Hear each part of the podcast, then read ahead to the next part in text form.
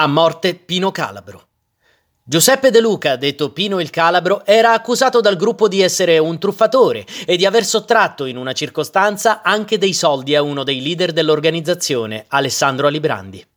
Con la promessa di fargli acquistare alcune armi nella zona di Monte Carlo, De Luca avrebbe convinto Alibrandi a partire per la Costa Azzurra, per poi, una volta giunti sul posto, simulare il furto dei soldi incautamente lasciati nel cruscotto dell'auto, vantandosi poi dell'impresa con l'offerta di una cena ad alcuni ragazzi dell'ambiente neofascista. I NAR cominciarono così a tenerlo d'occhio e fecero un paio di appostamenti nei pressi della tomba di Nerone, dove De Luca risiedeva, senza però incontrarlo. Finché la sera del 31 luglio 1981 riuscirono infine a intercettarlo mentre rientrava a casa verso le 19.30. Alla sorella De Luca disse che avrebbe fatto una veloce doccia per poi uscire di nuovo con gli amici.